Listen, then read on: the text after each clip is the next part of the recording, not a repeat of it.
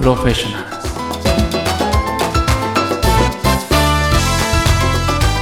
はい、えー後半も引き続き、えー臨床心理士の可能性を広げるポルトコーレ代表の北さんに、えーお付き合いいただきます。よろしくお願いします。よろしくお願いします。お願いします前半はこういろいろと臨床心理士さんのお仕事のことをあの私も改めて深く知れたりとか、まあ、さらにそのお仕事の可能性を広げていくために北さんが取り組まれていることなどもお聞きすることができましたが後半はあのより北さんのちょっと人間の内面的な部分とかあのどういう歴史があるのかとかっていうところを紐解いていきたいなと思っております。え私もちょっと結構個人的に北さんどういうお子さんだったのかなっていうところがはい。やってるんですけど、そこまでちょっと遡ってお聞きしてもいいですか？ありがとうございます。ね、あのー小松様が育たれた環境とは多分正反対かもしれないですけど、まあ心理学、志す経緯とかにもなってくるんですけど、はい。あの、ま、まず、どんな環境かというとですね、私あれね、田舎の専業農家の長男の跡取り息子として生まれるというですね、あーそうだ。へえそういう、こう、和歌山県なんですけどね、保守的な村みたいなところで生まれたんですが、全然なんかか見えないですねなんかそうでしょ う。かかけらも、うんそうなんですね。やっぱりそれがやっぱりしんどかったっていうのもあるんですかね。うんなんかまあそういう、後を継がなきゃいけなかったので、江戸時代とかから続く農家みたいなね、そんなええあそうなんすかそうなんです。継がなきゃいけなかったんですけど、まあなんかまあ見ての通りね、あんまり親和性もなくって、えーで、やっぱり家継がなきゃいけないので、外出られちゃダメなので、なんかこう、勉強しちゃダメだったんですよ。ええまあ田舎逆にそうなんです。べんなんかね、勉強したら性格がむみたいなね、そういう世界。そういう認知なんですか農家の そなんのか田舎は、まだまだありますよ、地方。へ勉え強すると、ちょっとなんか、しんどくておかしくなっちゃうとかね。えからね、思えばその勉強した、だからという接続詞が、にもかかわらずなんですけど、まあうん当時はね、そんなことわかんないから、ずーっとなんか、ああ、そんなもんなんだ、なんて思いながら、うんずっとだから、だから私、公立小中高なんですよね。えそう、だから小松様とかのね、あの、高校とかからすると、もう全然せ世界が違う。いやいやいや。もうそんなところでこうやりつつもですね、でもなんかやっぱりこう、ね、あの、羽淵さんにもなんか興味持ってくださったんですけど、まあもともとやっぱり今もうメンサ会員なんですけど、どうやら IQ は高かったみたいで、勉強は好きでしたね。好き、なんか好きで、隠れてやってたんですよ。隠れてやってやってそう、そう、いや、見つかったら怒られるので隠れて、やってたんですけど、まあなんか、なんだかんだで、まあす大学行くことになって、そうい。う、まあそんな感じの小中、幼小中高というか、わ伝わんないですかね、高校和歌山でなんですか？そう、高校も和歌山です。公立です。公立です。じゃあやっぱちょっと生きづらさみたいなのあったんですかね？そのあ、もう、生きづらかったですね。なんか、うんめんどくさい扱いされましたもんね。あうんあそうですよ。ね私もだんだんこう、かか、か質問しなくなったというか、うん昔、未だに覚えてるんですけどね。でも最後は全部自分で調べなさいで片付けられるんですよね。うん。ああ先生とかにも。まあ、高校の先生はね、そこまでじゃなかったんですけど、なんかこう、でも高校行くまでに、小中で結構なんかもう学習性無力感というか、もう質問しても変わんないなと思って、質問しなくなったというところもあったりして、そうそう具体的にはですね、あのめん。どくさがられる。二度あることは三度ある言葉があって、うんうん三度目の正直っていう言葉があって、うんうんうんどっち正しいの？私は3回目はどっち行ったらいいのっていう。大人が嫌がるんですよね。だからヘリクツみたいに感じられるってことですか？みたい、そう、そううっさいあな。最後はなんかもう、向こうもね、あの田舎って結構昼から酒飲んでたりするから、もううるさいなモードになってきて。そうとか、こ夜なば大樹の影なのに、うん傾向となるとも牛語となることなかれ。矛盾しますよねなんかね大組織に行った方がいいの。ちっちゃい組織でトップになった方がいいの。言いながらね。まだ、まだまだそれはちょっとまだ大組織ってイメージできないけど、分子危うきに近寄らず言うのに、虎穴にらずんば孤児を得ず。でそういう気になっちゃうんですよね。ど、どっちなん、動けなくなっちゃったんです、私、全部に。全部に動けなくなっちゃって。で、今ね、大人になると、あの、そういうのって言葉って後付けだし、はい。結局後押しすれば、それこそ今日のコーチングもそうなんですけど、うん。後押しする、できる方を選べばいいんですけどう、んうん。それが10代の頃は私にはなんかこう、できなくってですね、苦し苦しいんだけど、誰もね、相手すらしてくれなくなってきたので、あ苦しくなっていったな。未だに覚えてますけど、あの、そうなんです。吹奏楽って吹いて奏でるって書くのになんで太鼓あるのとかってね、聞いてたんです。なんで打楽器あんの？めっちゃおもろいやん、それ。そう、なんかそういうのにやはり引っかかりましたね。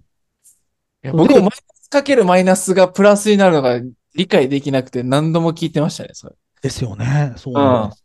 よ。まあ、結局ね、それこそ、その、ホポンサピエンスとかじゃないけど、その、全部虚構なので、うん、そうですよね。うん今からすればもう全部虚構だから虚構と思っちゃえばいいんですけど、10代は思えなくって苦しくなったっていうのがあって。まあ、それがちょっとね、あの、さっき書いてくださってる、臨心理師志す理由っていうところにもつながっていってですね、うん。当時は心理師になりたいとかね、そういうの、職業っていうのはあんま考えてなかったんですけど、はい。ちょうど私が大学入った入学2001年なんです。うんうん2001年4月入学なんですけど、21世紀になった時なんですよね。うんはいはい。で、その時たまたま河合駿先生に亡くなられたんですけど、21世紀は心の時代だという言葉が、他にも多分いっぱい21世紀は何とかの時代だって言われてたんでしょうけどうん、まあ多分そうやってこじらしてて苦しかった私は、それがヒットして、うんあ、そうかと。えー心理学行こうみたいな感じで。まあ、心理師になりたいっていうよりは、心理学を学びたいなと思って、早稲田大学に行ったっていうのがあります。え。えそう、早稲田と、えその、心理学っていろんなところにもあるじゃないですか。ええなぜ早稲田だったんですか？これがですね、まあ、なんとなく、まあ、それこそ偏差値ゲームですよね。なんかそんなああ、感じで。なるほど。そう、心理学あるところ上から受けてってみたいな、そういうので、あ早稲田だったという。それなんかね、そうなんです。あの、最初小松様からもね、ご質問いただいてあれなんですけど、そう、理由は全部後付けでね、なんかこう、結局こう、なんか、木登ってったら、ここにたどり着いたみつたいいたっていうね、けあの、結果論みたいな感じですよね。そうですね。そこにそれこそさっきの、そういう結果論で生きてるので、あの、今でこそ言葉は後付けってわかるんですけど、うんまあ、逆に10代の経験ない頃はこじらして、えー苦しんでいましたね。どうイメージするかですよね。そうなんですよ。うんそう昔はきょフィクションだとも思ってませんでしたし、うんそうなんです。ところがまあね、この後企業の経緯とかもね、お伝えするんですけど、まあ結果論でございます。先に言っとくと。うんうん。いいですね。なんか臨床心理士の方がそう、だからストーリーも、なんかあるじゃないですか、モチベーショングラフとか。まあそれも全部まあ意味付けであり、実際は結構その、今のその現状のことを踏まえてベスト尽くした結果こうなって、後から振り返るとこういう意味付けで説明できますよね、みたいなものですよね。なんですよね。ですので、まあ、うまくコーチングなんかでもね、その物語を成長に活かせる方はうんいいんですけど、よくこうカウンセリングの画面、場面とかだと呪いになっちゃってる方もいるんですよね。あそう、もうあの親のもとで生まれたからもう私は人生ダメだとか、ーうん。まあ、たまたま私はこんな風に、あの、農家の村社会の呪縛から逃れたんですけど、うん。これでもしね、江戸時代とかで死のう交渉で家継ぐしかなかったら、もしかしたら呪いに囚われたかもしれないんですけど、まあそのあたり物語をね、活かせればそのまま活かせばいいし、物語に呪われてるのであれば、それこそなんかね、あの、サピエンス全史のハラリさんが21レッスンズでやってるんだけれども、そんなのはもうね、物語、虚構なんだから、うん観察して、今気づいて自分で判断していこうっていうのをね、最後21番目で言ってるんですけど、そういうふうにそっち側を提供もできるのかな。それが心理職なのかなっていうのは感じてるところですね。うん。物語を書き換える感じですよね。どういう、書き換えてもいいってことですよね。そうなんです。あの、書き換えていい方はもう書き換えられ、書き換えたらいいしう、ん書き換えらんない方はもうそれが手ば、それ自体を手放してもいいし、いろんなやり方があるんですよね。自分の人生生きるには。ところがなんかそんなやり方なんか教わんないので、うん、ええ、なかなか苦しんでらっしゃる方いるんですけど、まあそんな方になんかこの私たちの技量というんですかね、スキル、スキル、そういったものを提供して知っていただきたいなって思いはあります。うん。先生、こう東京に出てきて、大学進学して、まあ、周りの環境が変わって、その生きづらさみたいなのは、少しこう解消されていくんですか？いやーもう本当にね、ご質問ありがとうございます。もう、水を得た魚って言ったらあれですけどね。へえ。もうめっちゃか、本当に解放でしたね。解放。あの、勉強してて怒られないですし、むしろなんか、ね、む自分の上の人なんていっぱいいて、なんか変な、なんか嫌がられないし、うん紛れられるし、うんそしてあの、だからこそあれなんですけどね、あの、小松様、真面目そうだと思うんですけど、私あれなんですよ。あの、未だに聞いたことないんですけどね、わすわいると思うんですけど、私、はい早稲田大学の学部4年、大学院2年、6年間、全授業無遅刻無欠席フルタンなんですよ。ああ、ええ史上史上初だ。で、なんかそうな、あんだけ人数いて何百万ね、OB もいたら、無遅刻無欠席とか真面目な人でいるんじゃないのって思って多分いるんですけど、なんかね、聞いたことないんですよ、ね。聞いたことない。そうなんだ。そう、全授ね全授業。もう楽しくってというか。もう勉強できる環境じゃんみたいな方だった。そうそう、そうなんですよ。そう、すごいな。そうな、楽しくって、全授業、へ遅刻無欠席で。ね、なんかまあ、うまくすれば、なんか田舎の公立って、皆勤賞がね、あの、とっと、たっ飛ばれたりする環境をうまくそっちも活かし、活かしてないのかもしれない。容量悪かったんでしょうけど、まあまあそういうふうに、今となればこうやってネタにもできますし、あの活かしてるんですけども、本当解放されたなっていう感じでしたね。へえなるほど。しかも、そう、今、そのポルトクオーレで資格試験対策っていうのをしているんですけれども、はい臨床心理公認心理師。あの、やっぱり田舎公立とかだったんで、その受験テクニックとかってあんまり知らなかったんですよ。うん。知らなかった。これがね、早稲田行って東京行くと、もう皆さんテクニックめちゃめちゃ知ってるんですよね。小学校受験、中学校受験とかの時点でも。私が今までアンダーライン引いてたのは何だったんだとかね。そもそも読まなくって語尾だけでわかるじゃんとかね、いろいろなんか、あの、同級生とか先輩とか教えてもらって、それを今こう、やっぱりなんか心理職も真面目な方多くってね、全部愚直にやるんですけど、まあ、ご存知も試験なんて手段の一つですので、うん早く受かってもらうために、まあそういうのも提供してたりします。自分が目から鱗だったものをやっぱり提供したいというね、そんな思いがあるので、小松様からするともうなんか、ね、変な世界から来た、いやいや来たみたいに思つかもしれませんけど、そんな世界もね、まだまだ地方にはあるんですよね。うんうんうん。なので、すいません。うん。なので、コメント挟みづらい切り方していやいや、しまったんでもなんか、あのー多分、問題があったらクリアできる、まあその面差会も含めて、IQ 高いとそうじゃないですか。そしたら、ある種ゲームが決まってる世界に行きたくなるのかなと思ってまして、なんか、あの、臨床心理士で、それこそ河合さんを目指すみたいなのって、一つゲームとして、その臨床心理士会の中にあるので、そこのトップいけるわけじゃないですか。にもかかわらず、なんか今の逆にちょっとこの臨床心理士の王道から外れた道を選ばれてるっていうのが、なんか僕にとってはちょっと不思議なんですけど、なんかその点はどういうことなんですか？ありがとうございます。結論から言うと、飽きちゃうのが分かってるからですね。ああ、それか飽。きちゃうのが分かってる。そう、あの、なるほどやっぱり試験対策ってあの、ジグソーパズルみたいなものなので、範囲決まってて中身埋めていく作業なんですよね。うんうんうん解像度を上げたり。確かに。そう、ジグソーパズルって一回作ったら飽きるじゃないですか。うん。あ二回目かす、二回目、三回目はね、ちょっとやってもいいかもしれないけど、同じジグソーパズル10回作るってあんま、なんかね、なるほどな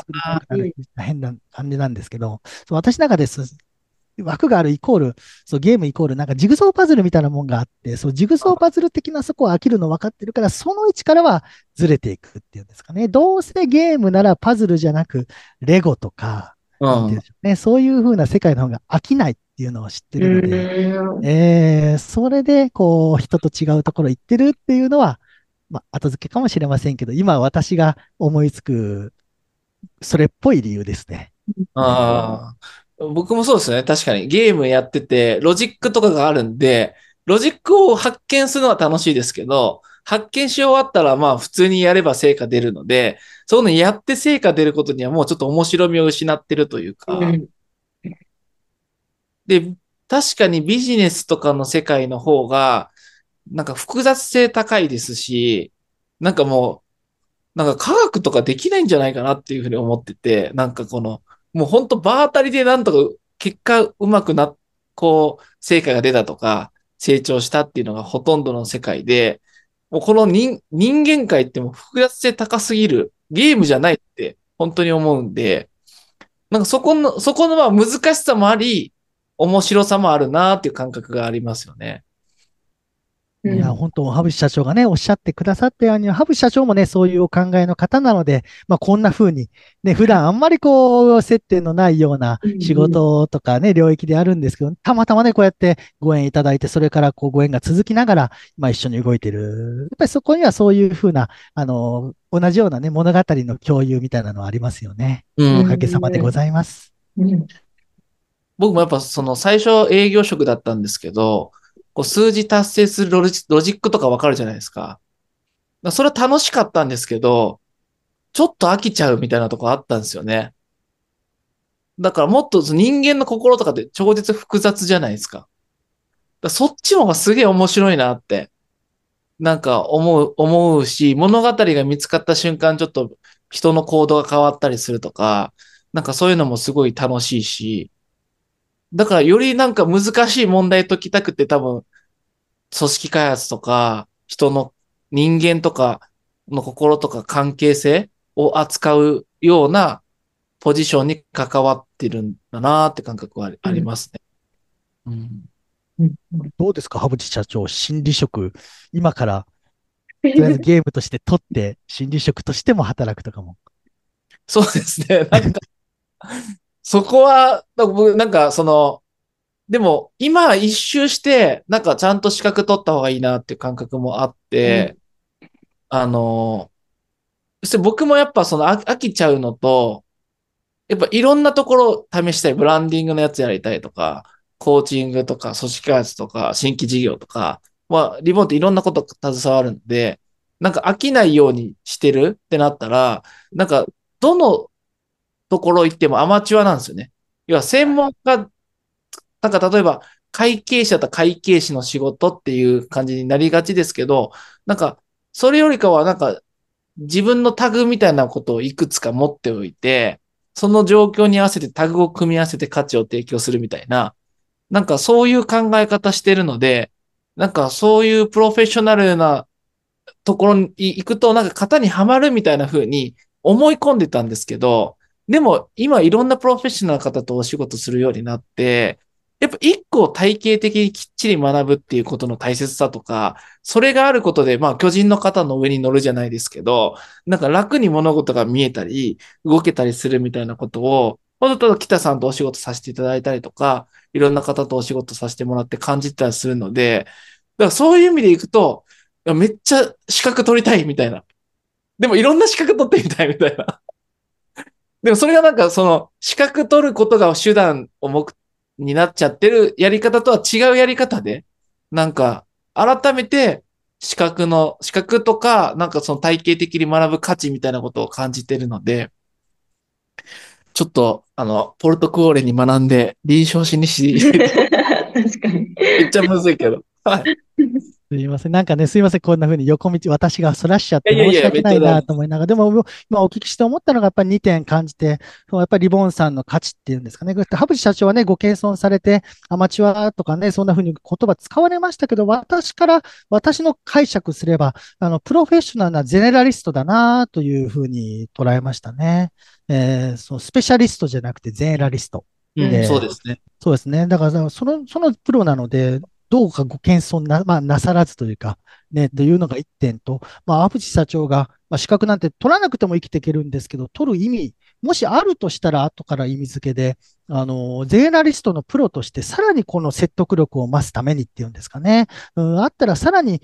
説得力を増す。例えば私なら自分が株式会社経営なので、やっぱり経営者に話せるんですけど、うん、その経営したことなかったら、やっぱり説得、お前が何言ってんだよなるんですね。うんうん、まあ、そういうハブチブランドを強固にするという目的での、なんか取得っていうのは、なんか、あの、これからありなのかなというふうに、こんなふうにしてね、心理職の職業病で、つい他者の方に視点をこう移してしまうという 職業病があるんですけど。話していくところが。もう、そう、ハブチ社長、あの、なんでしょう。解剖しましょうモードに私なってきちゃってるんですけど。僕のカウンセリングしてないです。いやいや、こういう、まあ、職業それもまたらしさですよね。北さんらしさっていうか。うんうん。うん。いやいや、でも、そうで、それこそね、一般生きてる方々が、あのー最初に申し上げた、い第一部で申し上げたように、やっぱりそれね、皆さん苦しみがあるんですけど、その苦しんでらっしゃる方も本当に強みっていうのがたくさんあるように、人って面白くって、やっぱりついこうやってね、なんか、皆様、そう、ご本人は当たり前と思ってるんだけど、こんなにすごいんだよっていうのをなんか伝えたくなりますよね。うんうんうん。うん。なんか、あのーさっきのジェネラリストっていうのは、あの、リボンで行くと、プロデューサーって言い方をしてまして、あの、何か課題があった時に、えっと、自分だけで解決することができなかったら、いろんなプロフェッショナルが組み合わせて、その自分のタグも組み合わせて、自分じゃだけじゃなかったら、いろんな方のタグも組み合わせながら、価値を提供していけばいいっていう発想が、そのまあ、プロデューサー的な、あの、思考法だったりするんですけど、なんかそういうのはやっぱり、あの、リボーンではやっぱすごく大事にしていきたいなと思うし、それが僕社会の人事部ともつながってて、やっぱり適材適所にその人たちが生きるっていうのが、なんかめっちゃ大事だなと思ってて、例えば、あの、リボンのプロフェッショナルの方でも臨床心理士の方もいれば、建築士の方とかもいらっしゃるんですけど、でもその方はプロフェッショナルだけど、もっと領域広げて価値提供できる場面が、プロデューサー目線でいくとあると思ってて、で、そこはもったいないと思ってるんですね。臨床心理士の方も、そこはもちろん活躍できるポイントだけども、もっと社会にとって、あの、視点変えるだけで、あの、価値提供できるなと思ってて、その適材適所を作っていくところを、やっぱり僕は作っていきたいなと思い、思ってますし、で、あとはその、まあ、信用と信頼みたいな言葉で、あの、信用っていうのは過去の実績ですよね。クレジットですけど、信頼って未来の期待。で、リボンはやっぱ常に信頼、未来の期待でずっと、あの、やってきた部分はあるんですけど、やっぱ信用を積み重ねていくってと、資格って多分一つのクレジット信用にななると思いますし、そういうプロフェッショナルの方と繋がってるっていうのも、すごくリボンの、あの、信用にも繋がりますし、あとまあ僕たちがやっぱやっていくっていうのは、ちゃんと適材適所で人がが活躍している実績ですよね。そこをどんどん作っていくことが、まあ結果的に、まあ、なんかさっきのリボンのブランドとかを考えるんであれば、なんかそういうことにつながっていくんじゃないかなっていうふうに思ってて、だから本当に北さんと今後もご一緒 していけると嬉しいなと思いますし、その領域を超える修行の方ですよね。うん。なんかそういう人とどんどんこう関わっていけると、なんか嬉しいなっていうふうに思っ。こんな風な幅広い視野と、まあ今ね、ダイバーシティ、インクルージョンって言われてますけど、こうやって受け入れてくださるね、社長さんがいる組織っていうのはなんかですね、本当に貴重だと思いまして、今回のね、撮影の目的っていうのは、まあ心理職の方々が、まあこういう会社様があるよっていうのをね、知っていただくっていうのも大きな目的の一つなんですけど、やっぱりどんどんこう対話によって広がってきて、他にもですね最近ね、建築士さんっておっしゃっていただいたんですけれども、あの、会計士の方ですとか、なんとかね、栄養士の方、まだまだこうですね、いらっしゃると思うんですよ。理学療法士の方からね。あの、私はここでしか働けないっていうふうな、もし思い込みがあって、まあ、それで幸せならいいんですけど、あの、何か何か変えたいなと思うような方はですね、この動画に縁があったらですね、ぜひ、羽淵社長にですね、あの、コンタクト取っていただいて、でね、ぜひ、あのー一緒にじ社会の人事部じゃないんですけど、社会のために動けたらなというふうにね、なんか私もこういうふうに考えておりますけど、なんか私が司会っぽくなっちゃうとダメなので、またすいません、小松様に戻します。申し訳ございません。つないでいただいてありがとうございます。申し訳ございません。いや、これ最後の締めにすごいふふさわしいことを言っていただいたので、すごい今話がまとまったので、ちょうどお時間も来たタイミングなので、ちょっとお話伺うのはちょっとここまでにしたいなと思うんですけど、いや、本当にまさにおっしゃっていただいた通りで、本当にその、ねプロフェッショナルの方々の活躍の場を広げて、まあ、リボンを通じていろいろ、あの、可能性を見つけてもらうっていうところは、すごくリボンが今後もどんどん広げてやっていくことなので、本当に同じくぜひ、それを お聞きのプロフェッショナルの皆様には、あのぜひご一報いただけたらなと思います。ありがとうございますあ。りがとうございます。じゃあちょっと北さん、前半後半とお付き合いいただいてありがとうございましたこち。らこそありがとうございました。貴重な機会をありがとうございます。はい。よろしくお願いします。ありがとうよろしくお願いします。ありがとうございました。